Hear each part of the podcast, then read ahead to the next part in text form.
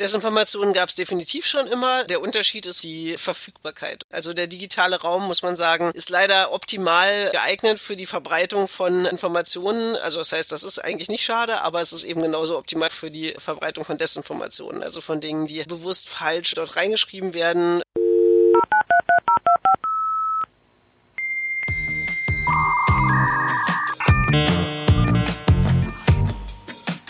Das Internet ist für uns alle Neuland. The potential of what the internet is going to do to society, both good and bad, is unimaginable. Digitalisierung ist doch nicht nur der Breitbandausbau. Die Daten laufen und nicht die Bürger. Ich bin drin. Das ist ja einfach. Herzlich willkommen zum digitalen Anstoß, dem Podcast der Initiative D21 für die digitale Gesellschaft. Mein Name ist Tilman Wolf und wir sprechen heute über das Thema Desinformation und die Digitalisierung als Faktor gesellschaftlichen Zusammenhalts. Ein Thema, das mit dem Siegeszug der sozialen Medien in den Alltag fast aller Menschen zunehmend an Bedeutung gewonnen hat. Soziale Medien sind Plätze des Austauschs. Das kann in positiver oder in negativer Hinsicht der Fall sein.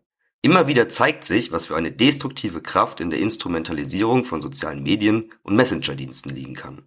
Ein Beispiel dafür, wie monatelang digitale Desinformationskampagnen gepaart mit Hass und Hetze gegen politische Institutionen und deren VertreterInnen in Form von Gewalt und Zerstörung im analogen Raum Dämme brechen können, ist der Sturm auf das US-Kapitol Anfang 2021.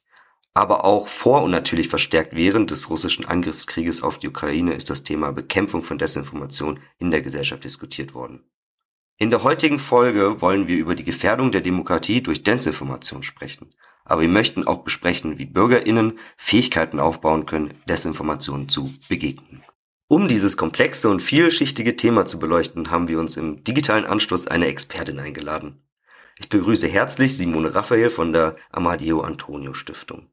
Die Amadeo Antonio Stiftung hat sich seit ihrer Gründung 1998 das Ziel gesetzt, die demokratische Zivilgesellschaft zu stärken. Sie setzt sich konsequent gegen Rechtsextremismus, Rassismus und Antisemitismus sowie alle anderen Formen von Diskriminierung und Hass ein. Simone leitet bei der Amadeo Antonio Stiftung den Digitalbereich. Somit verantwortet sie die Gesamtheit aller Projekte, die sich mit der Demokratiegefährdung online befassen. Hallo Simone und schön, dass du heute hier bist. Ja, hallo und ich freue mich auch sehr. Bevor wir inhaltlich in das Thema Desinformation starten, wie kam es, dass du heute bei der Amadeo Antonio Stiftung genau den Digitalbereich verantwortest? Gab es diesen schon immer oder hast du diesen mit aufgebaut? Also ich arbeite tatsächlich schon relativ lange bei der Amadeo Antonio Stiftung seit 2002, habe damals auch eine journalistische Internetseite aufgebaut für die Stiftung, damit wir über Rechtsextremismus, rassistische Gewalt, Antisemitismus tagesaktuell berichten konnten. Und wenn man das tut und dazu auch digitale Netzwerke verwendet, kommt man in Kontakt mit Menschen, die das nicht so gut finden, mit digitaler Gewalt und Hass. Und deswegen ist es für uns immer ein Anlass gewesen zu sagen, hey, da können wir doch auch mal auf die Gegenstrategien gucken und schauen, was wir entwickeln können. Und daraus ist unser Digitalbereich entstanden. Wie gesagt, ich war mal eine Person, Personen. Inzwischen sind wir 35 Menschen in neun verschiedenen Projekten, die sich mit den verschiedenen Aspekten digitaler Zivilgesellschaft auseinandersetzen. Also was können wir als Einzelne tun? Was können wir sozusagen strukturell tun? Was können wir im pädagogischen Bereich, im Bereich von Analyse und Auswertung tun, um äh, unsere Welt ein bisschen demokratischer zu machen? Ja, danke für die Erläuterung. Neben diesen neuen Projekten berätst du ja auch Organisationen, Medien und die Zivilgesellschaft zum Umgang mit Hassrede, rechtspopulistischen Argumentationen und Desinformation. Und jetzt wollte ich quasi in das Thema einsteigen, denn das Thema ist ja schon sehr komplex und vielleicht weiß nicht jeder, äh, was Desinformationen sind. Doch der Begriff wird ja schon in den Medien und der Gesellschaft häufiger gebraucht. Also die Frage an dich als Expertin, was sind denn Desinformationen und wie kann man diesen Begriff gut erläutern, gut erklären? Also Desinformationen sind falsche Informationen, also Dinge, die nicht stimmen, die mit einer täuschenden Absicht verbreitet werden oder um Menschen zu schädigen. Also das heißt, wir haben zwei Komponenten. Zum einen ist das nicht wahr, was man als Desinformation bezeichnet, und zum anderen wird es aber auch bewusst verbreitet. Also das heißt zum Beispiel unter dem Bereich von Desinformationen gehören Lügen oder wenn Gerüchte weiter verbreitet werden, wenn man Zitate von Menschen verwendet, aber sie so doll verkürzt, dass der Sinn ganz anders wird wenn man Statistiken bewusst fehlerhaft zitiert, weil man seine eigene Meinung unterstützen möchte und nicht auf die Realität schauen möchte oder auch das Lügen mit Bildern gehört auch darunter, wie zum Beispiel manipulierte Fotos oder auch das, was wir so als Deepfakes kennen, also Filme, die zum Beispiel manipuliert werden, die in Wirklichkeit gar nicht passiert sind. Verwechseln sollten wir das Ganze nicht mit weiteren falschen oder mangelhaften Informationen, die online zu finden sind, wie zum Beispiel, wenn Journalisten und Journalistinnen Fehler begehen oder vielleicht Dinge falsch interpretieren, aber dabei keine Absicht verfolgen. Dann wiederum würde man eher von einer Fehlinformation oder einer Missinformation sprechen. Und dann gibt es noch den Fall von Informationen, die an sich richtig sind, aber die mit Absicht in einen falschen Zusammenhang gesetzt werden. Auch hier wieder mit der Idee, jemand zu schaden. Das kann zum Beispiel sowas sein, wie wenn Leute gedoxt werden, also wenn ihre Adresse veröffentlicht wird, um ihnen zu schaden, dann stimmt die Adresse natürlich schlimmstenfalls, aber es passiert halt eben nicht mit der Absicht zu informieren, sondern zu schaden. Genauso wie wenn man zum Beispiel Zitate oder Fotos aus dem Zusammenhang reißt, Kriegsfotos zeigt und dann behauptet, es wäre woanders. Das ist der Bereich von Malinformationen. Also man sieht, ein bisschen kompliziert ist es, aber Desinfo ist eigentlich gar nicht so schwer. Das sind die, die nicht stimmen und mit schädigender Absicht verbreitet werden.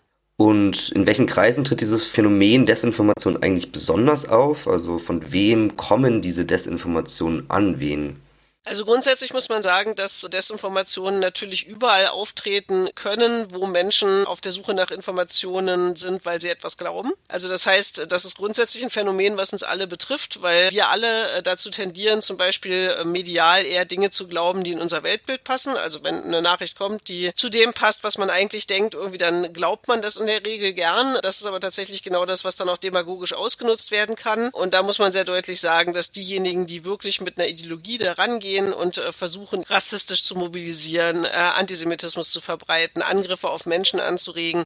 Die kommen in der Regel tatsächlich eher aus einem demokratiefeindlichen, oft auch rechtsextremen Spektrum und versuchen tatsächlich sehr bewusst genauso antidemokratische Tendenzen zu verstärken, indem sie halt eben Desinformationen verbreiten. Das heißt zumindest sozusagen der antidemokratische Teil gilt für alle Formen von Desinformationen.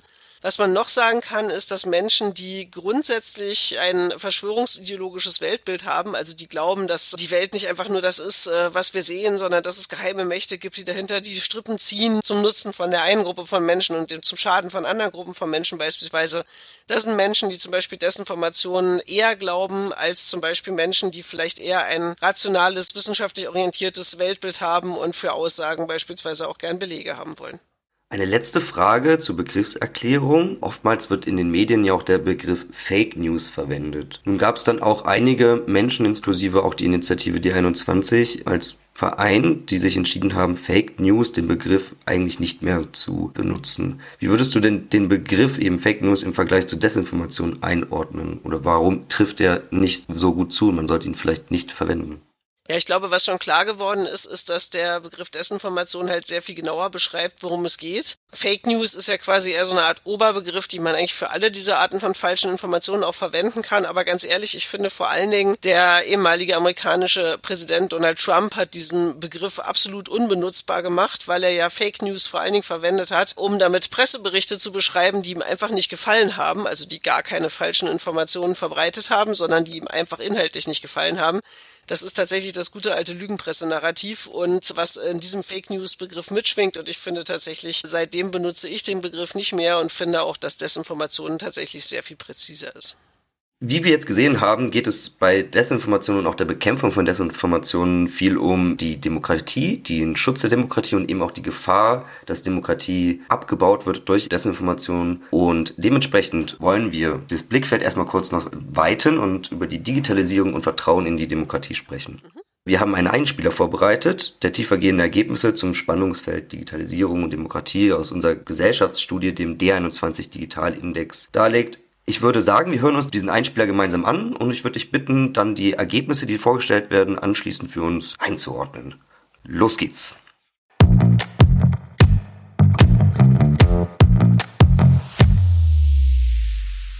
Die Digitalisierung birgt enormes Potenzial für uns als Individuen, aber auch als Gesellschaft. Ein Beispiel dafür ist die Nutzung von sozialen Medien, die unsere Kommunikation in den letzten Jahren stark geprägt haben. Mittlerweile durchdringen soziale Medien so gut wie alle Bevölkerungsgruppen und erreichen in manchen Generationen beinahe Nutzungsraten von 100 Prozent. Im D21 Digitalindex 2021-2022 gaben 82 Prozent der BürgerInnen an, soziale Netzwerke als Kommunikationskanal zu benutzen. Die Plattformen sind Orte des Austauschs und bringen Menschen und Gesellschaft durch Beteiligung und Vernetzung zusammen. Im Positiven wie im Negativen.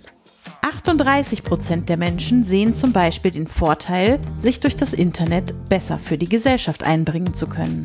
Mehr als ein Viertel der Bevölkerung befürchtet aber auch eine Gefährdung der Demokratie durch die Digitalisierung. Denn diese Vernetzungsmöglichkeiten können durch Desinformation und Co auch als Instrument für eine Destabilisierung der Demokratie genutzt werden. In den neuen Bundesländern sind es sogar mehr als ein Drittel der Bürgerinnen. Auch zwischen den Generationen bestehen Unterschiede. Die älteren Generationen bis zu den Babyboomerinnen bewerten die Digitalisierung sogar stärker als Gefahr für die Demokratie denn als Chance. Die Generationen Y und Z hingegen haben einen chancenorientierten Blick und sehen die Demokratie deutlich weniger durch die Digitalisierung gefährdet.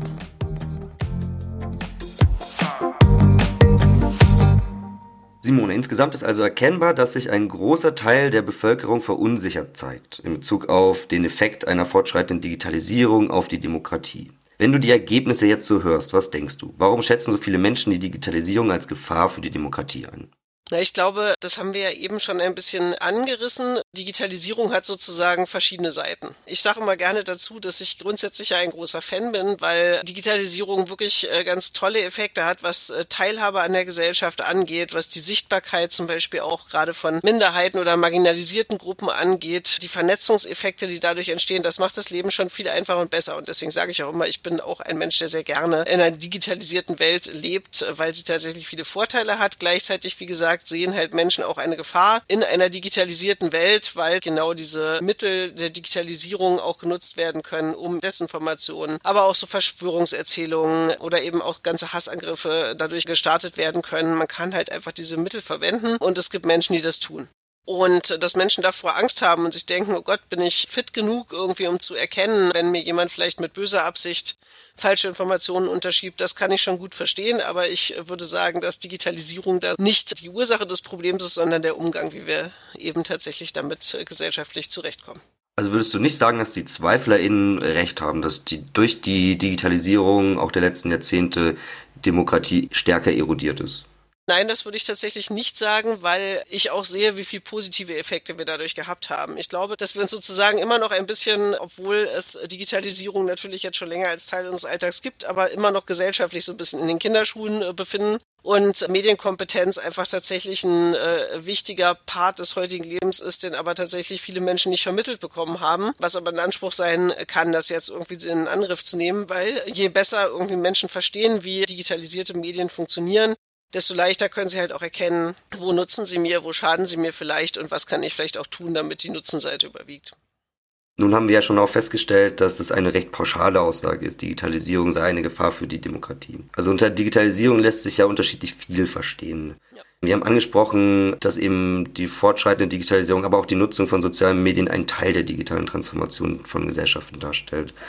Im Kontext der Desinformation, mit der du dich ja beschäftigst, was hat Desinformation denn eigentlich mit der Digitalisierung zu tun? Gab es Desinformation nicht eigentlich schon immer?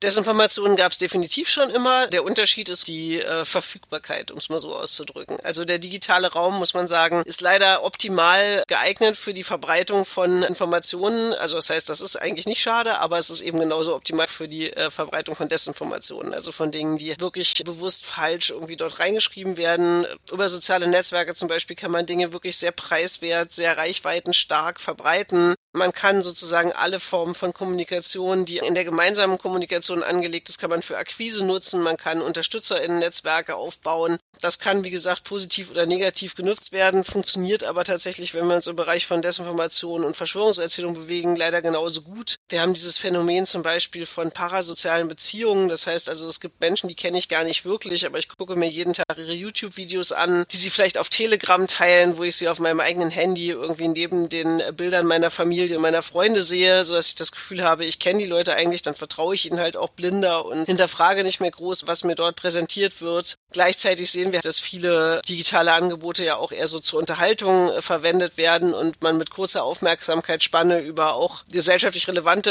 Informationen drüber scannt sozusagen und dann natürlich zum Beispiel durch Wiederholungen die Gefahr besteht, dass man äh, sich falsche oder auch bewusst mit einer fälschenden Absicht verbreitete Informationen zu eigen macht, weil man denkt, ich habe es schon dreimal im Internet gesehen, dann ist ja vielleicht was dran. Du hast von parasozialen Beziehungen geredet. Könntest du das Wort parasozial noch kurz in Zusammenhang setzen? Ja, damit ist halt gemeint, also eine echte soziale Beziehung ist ja eine Beziehung zu einer Person, die ich auch wirklich kenne, mit der ich in Kontakt stehe die auch weiß, dass ich existiere zum Beispiel irgendwie und Interesse an dem Austausch hat. Und die parasoziale Beziehung ist halt die, die man über Social Media zum Beispiel mit äh, InfluencerInnen aufbaut. Das heißt, man guckt sich von denen sehr viele Wortbeiträge, vielleicht Videos, vielleicht Audios an, hat den Eindruck, dass man die Person dann gut kennt, ohne dass gleichzeitig die Person in Wirklichkeit Interesse an der Beziehung mit mir selbst hat oder irgendwie auch nur weiß, dass ich existiere. Das macht halt tatsächlich eine sehr asynchrone Kommunikation möglich, die aber trotzdem dazu führt, weil ich selber das Gefühl habe, dass ich die Person kenne, dass ich der Person mehr vertraue. So wie ich auch Menschen, die ich real tatsächlich kenne, vielleicht auch mehr vertraue, weil ich glaube, dass sie schlau sind oder gute Informationen haben oder ähnliches. Du hast gesprochen, dass man durch Social Media eben reichweitenstark seine Desinformation, wenn man möchte, verbreiten kann. Was ist denn der Mechanismus hinter diesen sozialen Medien, dass das wirklich so reichweitenstark funktioniert? Naja, wir sehen ja, dass verschiedene soziale Netzwerke natürlich unterschiedlich funktionieren, aber sie alle funktionieren sozusagen mit dem Prinzip, dass man zum einen selber Sender werden kann, also dass man selber Dinge schreibt und der geneigten Zuhörerschaft oder dem Publikum irgendwie präsentieren kann, aber eben auch dadurch, dass man sich mit anderen vernetzen kann. Das tut man in der Regel ja dann thematisch irgendwie, also Leute, die sich mit die gleichen Themen interessieren wie man selbst beispielsweise und um zu zeigen, dass man in dem Bereich viel weiß und viel mitbekommt, werden Beiträge natürlich auch einfach gerne geteilt und verbreitet. Das heißt, dadurch kann ich, wenn ich besonders witzige, schlaue oder für viele Menschen nützliche Dinge ins Internet stelle, kann ich eine Reichweite erreichen. Ich kann sie aber auch dadurch erreichen, dass ich zum Beispiel zu einem bestimmten demokratiefeindlichen Ideologiespektrum gehöre. Also das heißt, da gibt es dann schon andere Accounts, die vielleicht schon viele Follower haben. Irgendwie, die kann ich bitten, mich zu retweeten. Ich kann äh, ähnliche Dinge wie sie selbst posten und versuchen, mich da sozusagen zusammenzuschließen. Und das geht halt nirgendwo so einfach und so billig wie in sozialen Netzwerken, weil dafür brauche ich im Endeffekt nur einen Computer mit einer Verbindung zum Internet. Oder wie gesagt, äh, wenn ich viel mit einem Finger gerne tippe, reicht dafür vielleicht auch ein Handy zum Teil aus. Also das heißt, ich brauche keine großen Voraussetzungen, um halt tatsächlich in sozialen Netzwerken viel Aufmerksamkeit zu bekommen, wenn ich das zum Beispiel in eine bestimmte ideologische Richtung mache. Und deswegen funktioniert es leider auch sehr gut, wenn es eben um Desinformationen geht, die ich zum Beispiel über die parlamentarische Demokratie verbreiten möchte oder über eine bestimmte Gruppe von Menschen, die ich rassistisch beschimpfen möchte oder wo ich Leute dazu aufrufen möchte, irgendwie gegen die vorzugehen oder ähnliches, wie wir es beispielsweise gegen Geflüchtete auch gesehen haben. Gibt es irgendwie einen Unterschied in der Funktionsweise und in der Verbreitung von Desinformationen zwischen in Anführungsstrichen den älteren sozialen Netzwerken und den neueren sozialen Netzwerk äh, TikTok, was ja auch sehr viel verwendet wird, auch bei jüngeren Menschen? Ja, es gibt natürlich verschiedene Unterschiede zwischen den Netzwerken. Ich glaube, der größte Unterschied zwischen, sage ich mal, großen Netzwerken wie zum Beispiel Facebook oder Twitter und äh, TikTok ist natürlich, dass das Medium anderes ist. Also das heißt, irgendwie während man auf Facebook oder Twitter vor allen Dingen Text oder auch mal Bildinhalte hat, ganz selten einmal Audio, irgendwie hat man auf TikTok Videomaterial, Audiomaterial, kann gleichzeitig aber auch noch Schrift draufsetzen, man kann Filter verwenden, um Botschaften zu verändern und ähnliches. Das heißt, wir haben auf TikTok eine sehr viel größere Vielschichtigkeit noch, also das heißt auch viel mehr Möglichkeiten zu lügen und Desinformation zu verbreiten und auch daran muss man natürlich sich erstmal gewöhnen. Ich finde auch spannend, dass man da zum Beispiel auch auch Unterschiede zwischen den Generationen zum Teil sehen kann. Also beispielsweise fände ich die jüngere Generation, die halt irgendwie mit Medien wie TikTok, aber natürlich auch noch klassischerweise YouTube oder so aufwächst, irgendwie, die, den braucht man zum Beispiel heutzutage nicht mehr erzählen, dass man auch mit Bewegtbild lügen kann, weil die wissen, wie das geht. Also, dass man auch das, was man abfilmt, dass es nicht die Realität darstellt, sondern dass man es mit Filtern, mit Schnitten, mit anderen Dingen verfremden kann. Das versteht die ältere Generation oft viel weniger, die, wenn es einmal gefilmt ist, glauben, dann stimmt alles. Gleichzeitig sieht man aber auf TikTok zum Beispiel, da ja die Plattform eigentlich überhaupt wenig Möglichkeiten bietet, zum Beispiel Quellen einzubinden und zu sagen, worauf beziehe ich mich eigentlich, woher kriege ich mein Wissen oder ähnliches, dass da eine ganz ungute Tendenz bei rauskommt, irgendwie auch Leuten einfach ohne jede Nennung von Quellen oder Belegen zu glauben, weil das auf der Plattform quasi so angelegt ist. Also das heißt, mit jeder Plattform kommen auch neue Herausforderungen, aber damit auch neue Möglichkeiten, auch was zu tun. Ich halte fest, also soziale Medien senken die Eintrittshürde, um eben Desinformation zu verbreiten streiten, um auch die Demokratie erodieren zu wollen. Daher meine Frage, was macht euch denn als Amadeo Antonio Stiftung am meisten Sorgen derzeit im Netz, wenn es um die Demokratie in Gefahr geht? Sind es Desinformationen beispielsweise in einem bestimmten Bereich? Ja, also insgesamt muss man sagen, irgendwie waren gerade die letzten Jahre ja tatsächlich ähm, von vielen Desinformationen geprägt. Also erst äh, im Rahmen der Coronavirus-Pandemie. Aktuell, wie gesagt, ist die Situation mit dem russischen Angriffskrieg auf die Ukraine auch nicht besser. Also das heißt, es gibt immer Themen, die viele Menschen interessieren, ohne dass sie davon viel Ahnung haben, so dass sie also natürlich sich im Internet auf die Suche nach Informationen begeben, dann aber durchaus auch anfällig dafür sind, Desinformationen, die aber vielleicht zu ihrem Weltbild passen, irgendwie zu erwischen. Und ich merke immer noch, dass die ähm, Kompetenz sozusagen bei den einzelnen Nutzerinnen und Nutzern zu gucken, welche Dinge kann ich glauben, welche sollte ich vielleicht lieber nicht glauben und müsste man nochmal überprüfen, nach wie vor nicht sehr groß ist. Das wird halt tatsächlich dann immer schwieriger. Wie gesagt, beschäftige mich seit vielen Jahren mit Rechtsextremismus. Da haben wir es halt mit ideologisch agierenden Menschen zu tun, die, weil sie halt eben die Demokratie beenden wollen und wieder einen Führerstaat aufbauen wollen und ähnliches, die aus ideologischen Gründen sowas machen. Das ist auf alle Fälle auch schon sehr gezielt und oft sehr viel strategisch strategischer, als die große äh, Menge der Gesellschaft oder der Menschen, die online unterwegs sind, das sehen. Im Fall des russischen Angriffskriegs auf die Ukraine haben wir es auch noch mit äh, staatlich finanzierter und staatlich gesteuerter Desinformation zu tun, woran Menschen auch oft nicht denken, die in sozialen Netzwerken unterwegs sind. Das heißt, irgendwie da habe ich den Eindruck, dass wir tatsächlich noch sehr viel besser werden müssen als gesamte Gesellschaft, nicht auf diese oft auch sehr plump gemachten Dinge reinzufallen. Und auf der anderen Seite muss man aber sagen, unser Staat hat da im Moment nicht sehr gute Antworten drauf und auch diese Netzwerke als Unternehmen selbst äh, werden da ihren Moderationsaufgaben meiner Meinung nach auch bisher nicht gerecht. Das heißt, irgendwie es gibt viele Baustellen. Ja, die Gefahrenquellen scheinen durchaus komplex und vielfältig zu sein. Wir haben jetzt ein bisschen Problemanalyse betrieben. Geht natürlich immer noch mehr, weil das Thema so komplex ist. Aber bevor wir jetzt dazu kommen, wie wir Desinformation begegnen, habe ich noch einen Einspieler mitgebracht, wie der Stand der Kompetenzen in der Bevölkerung ist, wenn es darum geht, unseriöse Nachrichten zu erkennen. Das ist auch aus unserer Studie, dem D21 Digitalindex. Du hast ja auch schon Kompetenzen als wichtige Eigenschaft angesprochen, um eben Desinformation zu erkennen und nicht drauf reinzufallen, in Anführungsstrichen. Also, los geht's.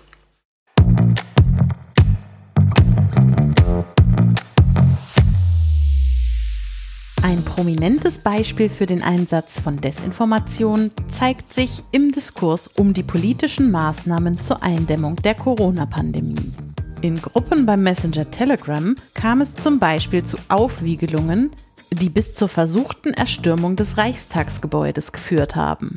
Die gezielte Verbreitung von Desinformation, von manchen auch als Infodemie bezeichnet, kennzeichnet diese Entwicklung. Nur etwas mehr als die Hälfte der Bürgerinnen traut sich laut D21 Digitalindex zu, unseriöse Nachrichten zu erkennen. Bei Menschen mit niedriger Bildung ist es sogar nur jeder Dritte.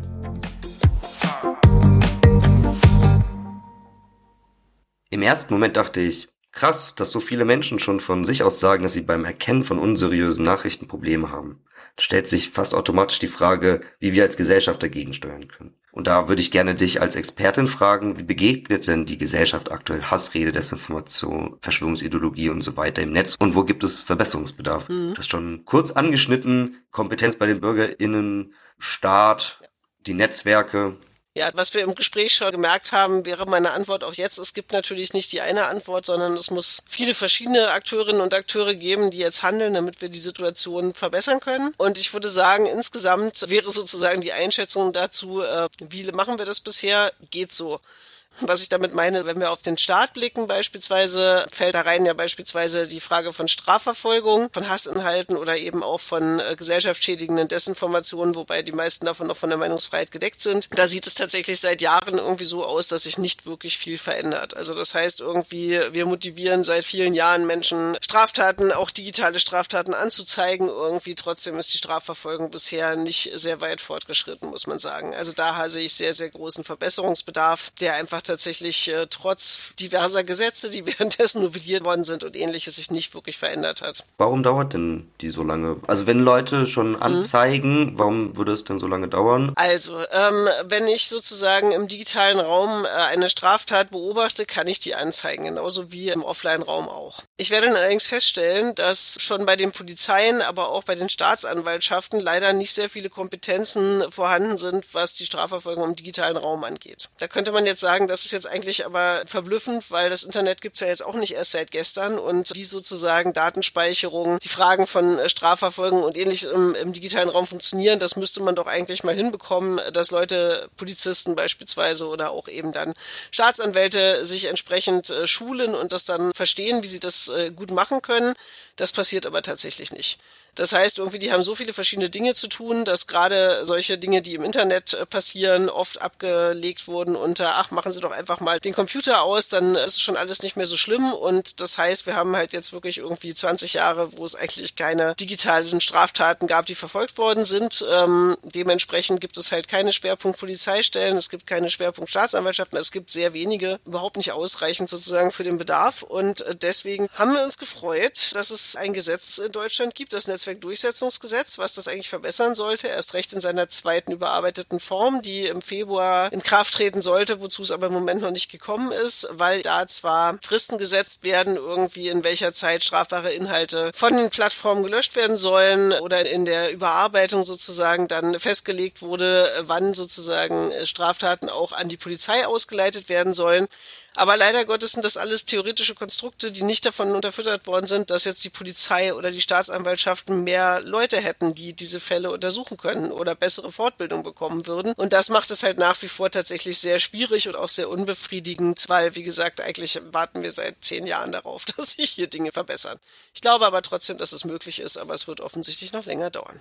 Würden dann solche Schulungen von Staatsanwaltschaften, RichterInnen beispielsweise durch die Amadeo Antonio Stiftung durchgeführt werden können? Tatsächlich arbeiten wir auch auf Anfrage mit Staatsanwaltschaften oder auch mit Polizeien zusammen, wenn die Interessen daran haben. Wir haben ja immer den Fokus auch darauf zu sagen, ihr seid auch die ersten Ansprechpersonen für Opfer digitaler Gewalt. Insofern wäre es gut, wenn das Strafrecht euch keine Möglichkeiten gibt, trotzdem versucht irgendwie den Leuten zu helfen, ihnen weitere Beratungsangebote oder ähnliches mitzugeben. Nicht mal das passiert bis jetzt. Man muss insgesamt sagen, es fehlt halt einfach an allen Ecken und Enden an Menschen, die das tun könnten. Also wir haben in Deutschland zum Beispiel auf das gesamte Bundesgebiet gesehen drei Schwerpunktstaatsanwaltschaften für diesen Bereich. Und dort, wo es die gibt, ist die Strafverfolgungsquote auch viel besser. Also das heißt, man hat auch schon einen sehr guten Beleg dafür, dass äh, so eine Spezialisierung beispielsweise was nutzt. Also wenn dann eben die Staatsanwälte wissen, wie sie zum Beispiel über den Plattformen irgendwie Daten abfragen können, die sie brauchen, um eben die Anzeigen auch zu verfolgen und ähnliches. Warum man da nicht äh, mehr Wert drauf legt und das besser umsetzt, ist eine Frage, die wir, glaube ich, irgendwie auch an die Politik weitergeben müssen. Es äh, wären auf alle Fälle Lösungswege da. Nun hattest du angefangen, auch etwas über die Netzwerke zu sagen, bevor ich dich quasi mit Zwischenfragen unterbrochen habe. Gerne dazu ja, wie gesagt, verschiedene Akteure müssen da, glaube ich, aktiv werden. Das sehe ich auch bei den sozialen Netzwerken so. Also auch mit verschiedenen Betreibern von sozialen Netzwerken arbeiten wir jetzt schon länger zusammen in der Hoffnung irgendwie, dass sie sozusagen ihre internen Möglichkeiten auch besser ausschöpfen, wie man eben gegen Hate Speech oder auch gegen Desinformation vorgehen kann. Ich finde ja, was wir noch viel zu wenig nutzen, ist ja der Bereich der Moderation. Also irgendwie, äh, dass wenn ich dann eben zum Beispiel als soziales Netzwerk erkenne, dass jemand Hassrede, rassistische Inhalte, Verschwörungserzählungen oder einfach Desinformation verbreitet, dass ich mit Moderation auf die Community Guidelines verweise und dementsprechend irgendwie solche Inhalte auch mal lösche oder verberge. Das ist auf alle Fälle eine sehr gute Möglichkeit, weil niemand das Recht darauf hat, auf allen Plattformen permanent veröffentlicht zu werden. Also das ist insofern auch keine Form von Beschränkung der Meinungsfreiheit, sondern das ist einfach äh, sozusagen Menschen, die sich nicht an die Regeln halten können, zeigen, dass es Regeln gibt. Ich finde, dass da sozusagen soziale Netzwerke auch schon besser geworden sind in den letzten Jahren, aber auch trotzdem könnte man da noch viel tun.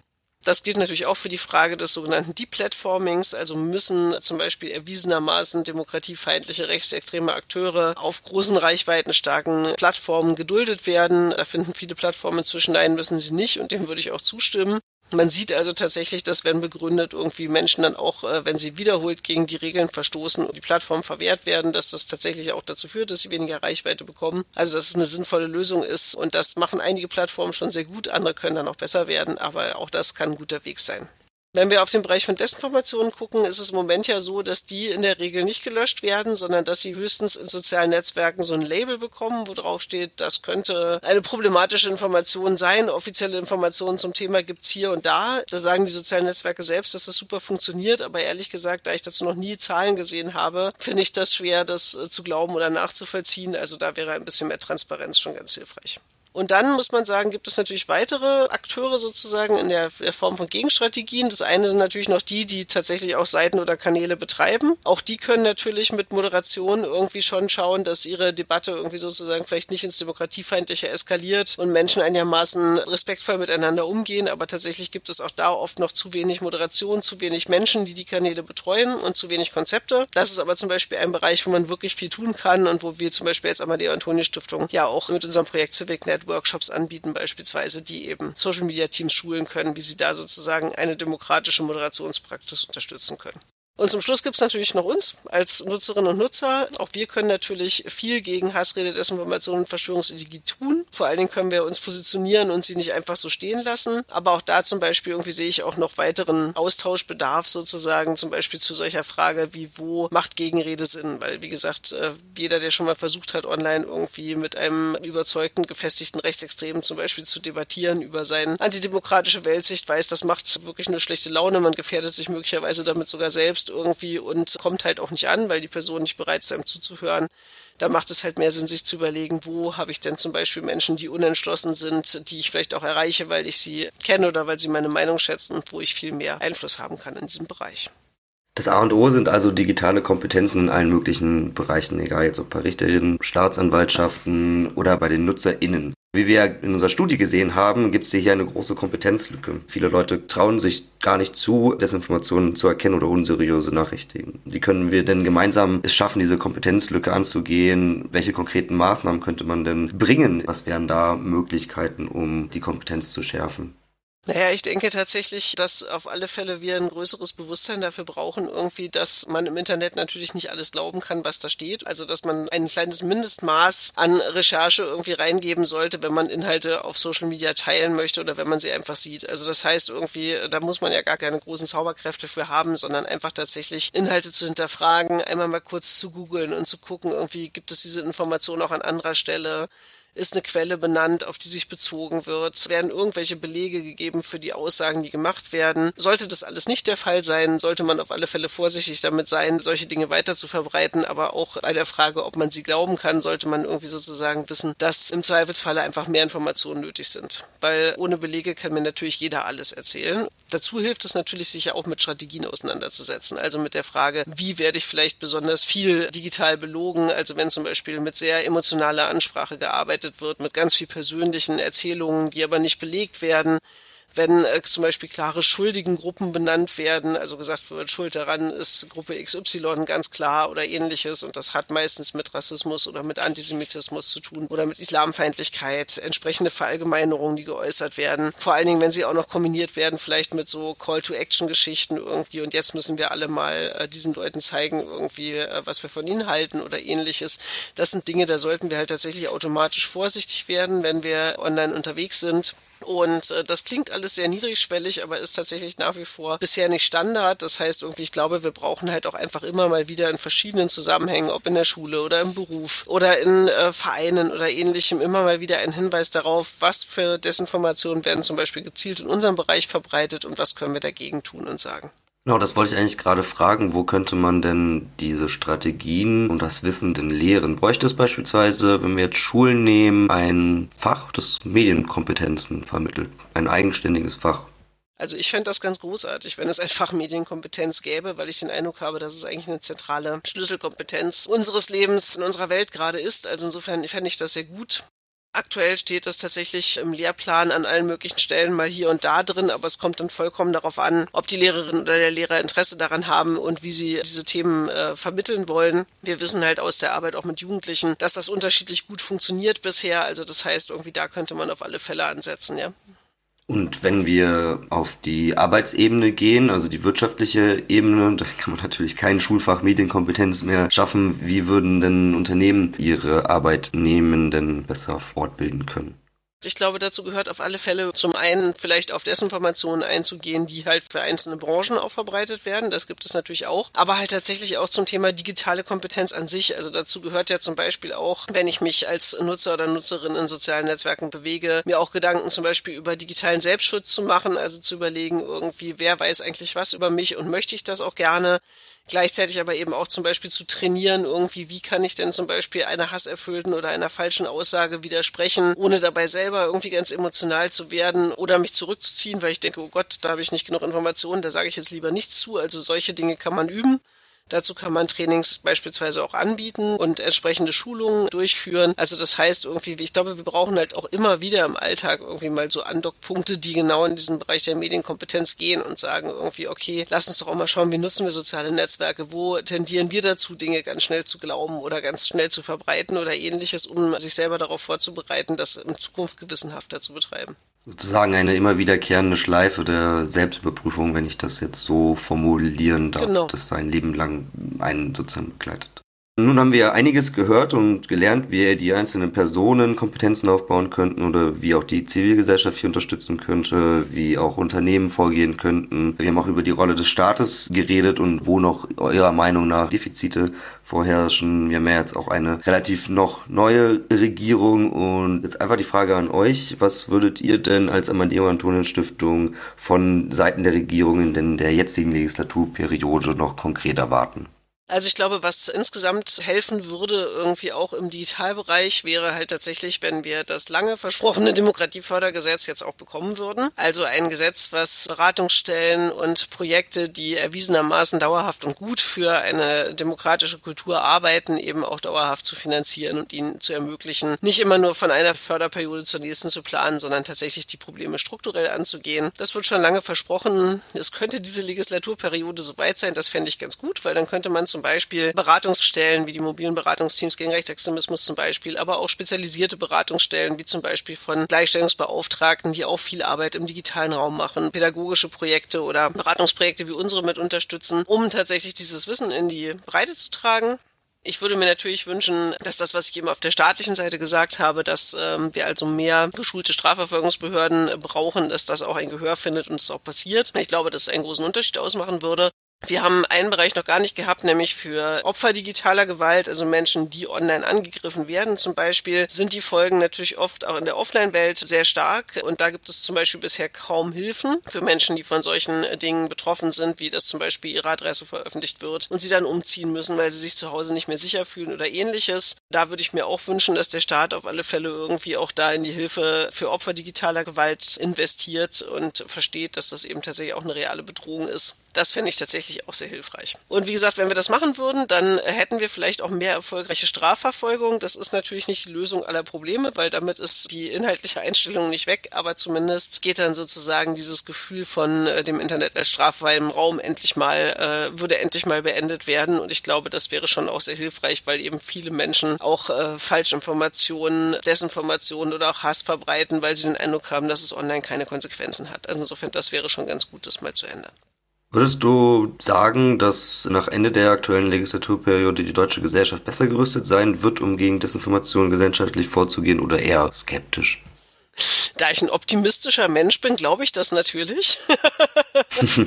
also ich hoffe es zumindest sehr. Also wie gesagt, zumindest äh, sehe ich irgendwie, die ich auch langjährig jetzt schon in diesem Arbeitsbereich tätig bin, dass wie gesagt eine längerfristige Absicherung von zivilgesellschaftlichen Beratungsstellen auf alle Fälle eine Verbesserung darstellen würde. Also das Demokratiefördergesetz würde uns wirklich total helfen. Also insofern wäre ich damit schon sehr zufrieden. Gleichzeitig irgendwie sind damit natürlich nicht alle Themen beendet. Wir haben dann noch gar nicht über solche Dinge gesprochen, wie beispielsweise die regionale Verarmung, die wir zum Teil in der Medienlandschaft sehen, weil tatsächlich gute Medien natürlich auch dazu helfen, die äh, recherchierte, verifizierte Informationen bereitstellen. Die helfen natürlich auch sehr gut gegen schlechte Informationen. Das heißt, da, das, das ist ein weiteres Problem, den man sich irgendwann mal annehmen muss und gucken muss, wie man eben tatsächlich Journalismus fördern kann, irgendwie jenseits vielleicht von kapitalistischen Grundprinzipien, also eher in Richtung gemeinnützigen Journalismus beispielsweise. Aber das machen wir dann vielleicht in der nächsten Legislaturperiode. Zum Ende hin unseres äh, tollen Gespräches würde ich noch gerne auf ausgewählte Projekte der Mandiamantone Stiftung eingehen wollen, die du eben mitverantwortest und die gut zu dem heute besprochenen Thema passen, die auch ein Grund sind, warum wir dich heute als Expertin hier eingeladen haben. Ja, erzähl doch mal gerne über diese pädagogische Arbeit und das Monitoring. Das ist auch ein konkretes Beispiel, wie man als Gegenstrategie vorgehen kann gegen Desinformation. Ja, das mache ich natürlich sehr gern. Unser pädagogisches Projekt heißt Firewall, Hass im Netz begegnen und das ist tatsächlich ein pädagogisches Projekt, was sich vor allen Dingen an junge Menschen richtet, äh, im schulischen, aber auch im außerschulischen Kontext, die sich tatsächlich mit diesen Themen auseinandersetzen möchten. Also die sich fragen irgendwie, wie kann ich mich denn sicher in sozialen Medien bewegen? Wie bin ich Teil der Lösung und nicht Teil des Problems? Was mache ich denn eigentlich, wenn eine Freundin von mir online irgendwie mit Hass überschüttet wird oder wenn über sie falsche Informationen verbreitet werden? All das irgendwie kann man lernen und muss nicht hilflos äh, daneben sitzen. Und da wir festgestellt haben, dass das bundesweit ein ziemlich großes Thema ist, freuen wir uns sehr, dass wir mit Firewall ein Trainerinnen-Netzwerk aufbauen konnten oder es weiterhin auch aufbauen, das bundesweit tätig ist. Also das heißt, es sind Leute in allen Bundesländern, die man anfragen kann, wenn man sie mal in die Schule einladen möchte oder in eine außerschulische Bildungseinrichtung oder ähnliches, um dort Workshops zu diesen Themen zu machen, die halt sehr an der Lebenswelt von jungen Menschen orientiert sind. Also das heißt, wir kommen nicht hin und sagen, das Internet ist böse irgendwie und stattdessen sollt ihr was anderes tun, sondern wir leben auch gerne im Internet und möchten die digitale Demokratie an dieser Stelle irgendwie voranbringen. Das macht Firewall. Genau. Da man aber solche Informationen nur dann gut äh, sozusagen vermitteln kann, wenn man auch weiß, was los ist, haben wir zum Beispiel auch ein Monitoring-Projekt, was dem sozusagen vorgelagert ist, dann das heißt die Hate. Das sind die Kolleginnen und Kollegen, die tatsächlich sich Demokratiegefährdung online anschauen, mit der Idee, dass wir eben gucken, was sind gerade die Themen, die besonders viel Hass erzeugen, viel Desinformationen erzeugen und damit wir dann die passenden Gegenstrategien entwickeln können. Wir haben auch eine journalistische Website, die heißt Belltower News, Netz für digitale Zivilgesellschaft. Da berichten wir allerdings nicht nur über die Dinge, die wir tun, sondern auch darüber, was andere tun an hilfreichen Gegenstrategien, aber eben tatsächlich auch dieser Analyseteil, den findet man dort natürlich auch zu gucken, was passiert aktuell in der rechtsextremen oder auch demokratiefeindlichen Szene insgesamt irgendwie und wo sollten wir uns wappnen und äh, entsprechende Gegenargumente vorbereiten. Gut, danke für das interessante Gespräch, Simone. Ja, sehr gern. Man kann dir und der Amadeo Antonio Stiftung folgen, wenn man mehr wissen möchte. Du hast ja schon ein paar Dinge gesagt, aber seid ihr auch auf den im gängigen Social Medias aktiv? Gibt es eigene Podcasts, Blogs und Newsletter aus deinen Projekten beispielsweise? Ja, gibt es. Also die grundsätzliche Antwort ist ja. Also das heißt irgendwie, äh, ja, wir sind auf diversen sozialen Netzwerken aktiv, also sowohl als Amadeo Antonio Stiftung als auch als Belltower News. Also das heißt, ihr findet uns bei Facebook beispielsweise, bei Twitter, bei Instagram und bei TikTok. Es gibt auch einen YouTube YouTube-Kanal, aber ich muss zugeben, wir drehen nicht so viel Videos. Insofern sind die anderen, glaube ich, interessanter. Aber tatsächlich kann man sich natürlich auch spezialisierter, beispielsweise auch über Newsletter informieren lassen, die wir in äh, verschiedenen Digitalprojekten, aber auch als Stiftung insgesamt haben. Und äh, wie gesagt, Belltower News kann man natürlich auch noch durchgängig lesen. Ja, große Empfehlung. Schaut gerne bei der Amadeo Antonio Stiftung auf der Website und in anderen Kanälen vorbei und informiert euch. Uns, den digitalen Anstoß, findet ihr bei Apple Podcasts, Spotify, Google Podcasts, Audible und überall, wo es eben Podcasts gibt. Für Feedback, Themenwünsche oder digitale Motivation erreicht ihr uns über Twitter als Initiative D21 oder per Mail an podcast.initiative d21.de. Bis zum nächsten Mal.